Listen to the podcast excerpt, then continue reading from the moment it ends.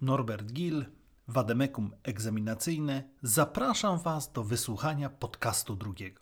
Zostanie on poświęcony charakterystyce normy prawnej. Zapraszam.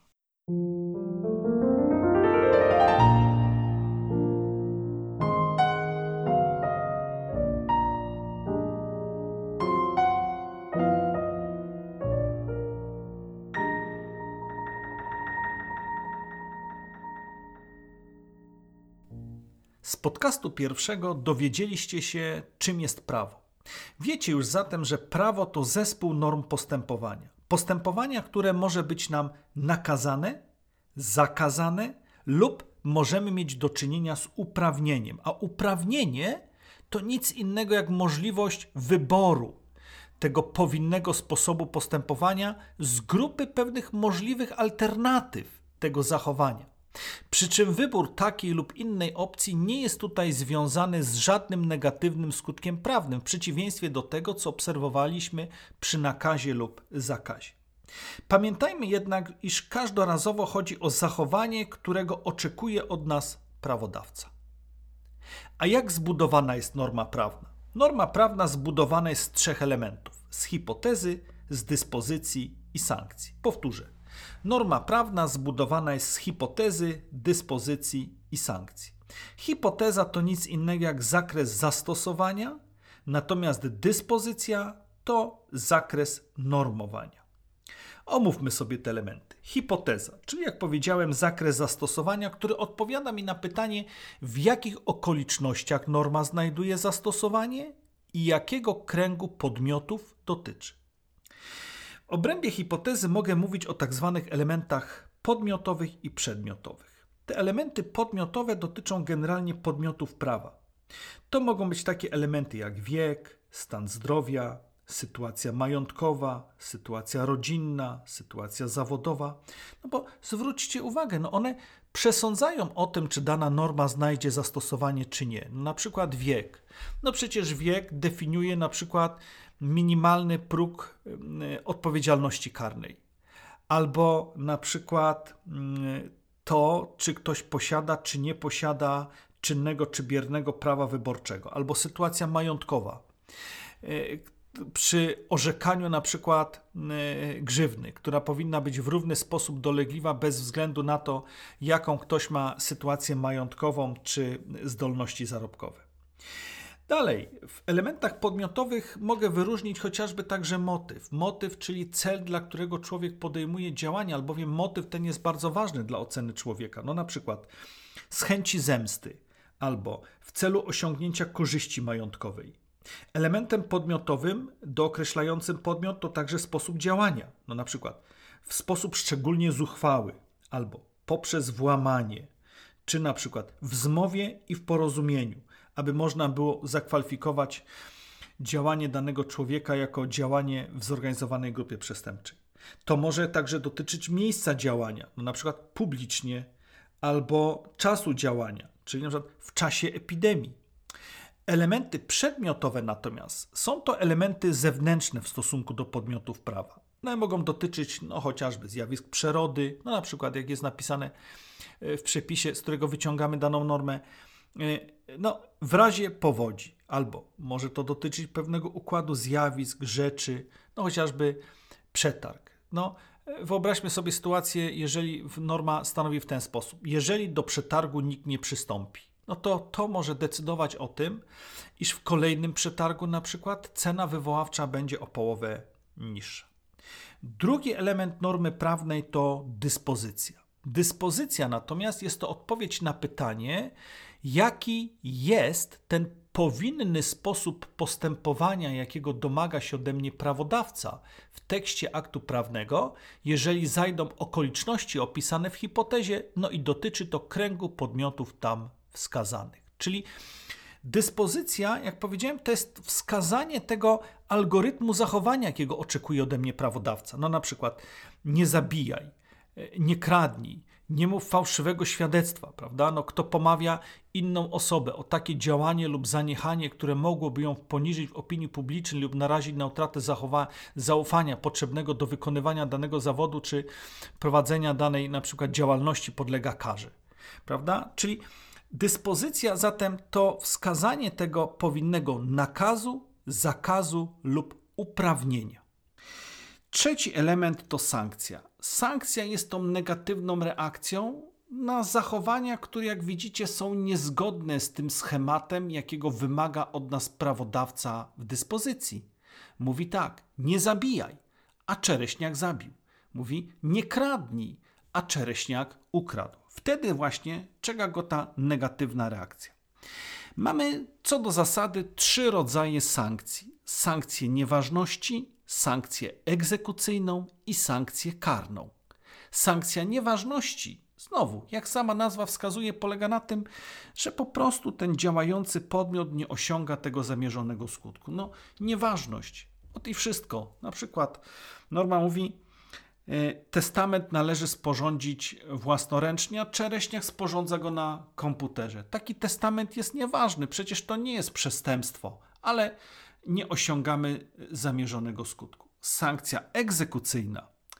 Ona natomiast polega na doprowadzeniu do realizacji obowiązku. No, w zależności od różnego rodzaju norm mogą być różne obowiązki. Mogą być na przykład obowiązki polegające na przymusowej realizacji wyroku sądu, czy na przykład na doprowadzeniu do wykonania decyzji administracyjnej.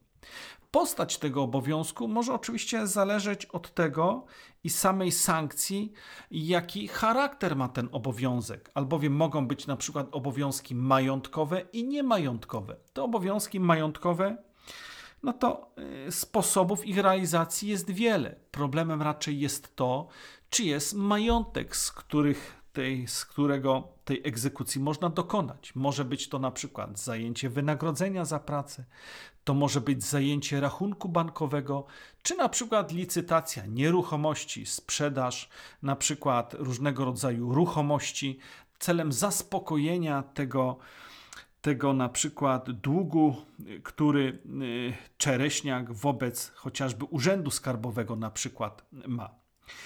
Natomiast drugi rodzaj obowiązków, jak powiedzieliśmy, które podlegają egzekucji, to chociażby obowiązki niemajątkowe. Tutaj sprawa jest trochę trudniejsza, albowiem realizacja obowiązków osobistych, no, jak sama nazwa wskazuje, winna doprowadzić do przymusowego zrealizowania tego obowiązku przez osobę, na którą, na której on spoczywa. No wyobraźmy sobie na przykład przymusowe szczepienia. A więc jeżeli zaszczepimy maliniaka, to nie znaczy, że ta szczepionka przejdzie na czereśniaka. No tak przecież nie jest.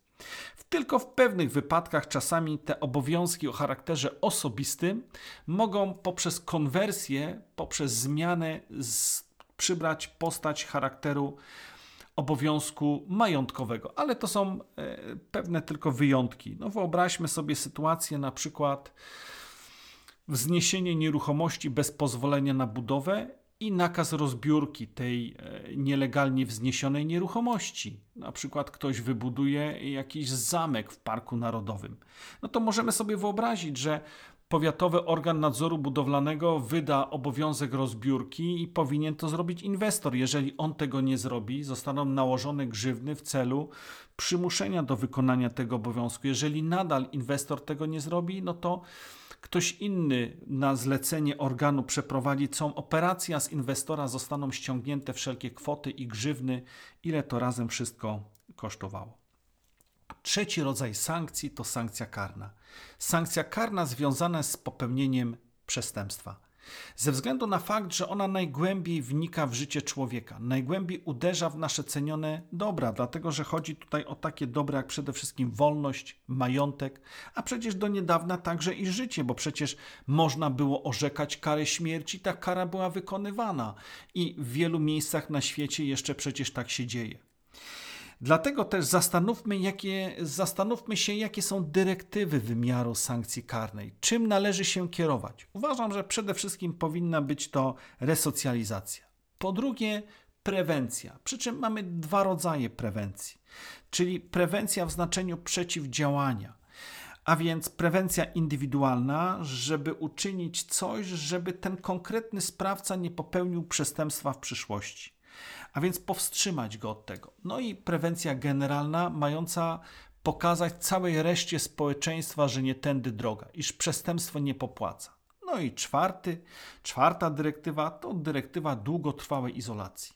Chodzi tutaj w szczególności o sprawców, którzy popełniają przestępstwa no chociażby z tego powodu, że na przykład są chorzy albo mają różnego rodzaju dewiacje, przy czym poczytalni, a więc podlegają odpowiedzialności karnej, ale osoby, które, które powstrzymać bardzo trudno. Dlatego też społeczeństwo powinno sobie od nich odpocząć maksymalnie długo, jak to możliwe. Jest jeszcze piąta dyrektywa, taka dyrektywa sprawiedliwej odpłaty, a więc zło za zło. Nie chodzi tutaj oczywiście o karę talionu. Ta dyrektywa jeszcze, ona jest miarkowana zasadą humanitaryzmu. Chodzi tylko o to, iż sprawca musi mieć świadomość, że jeżeli on nam wyrządzi zło, to także i my to zło mu wyrządzimy.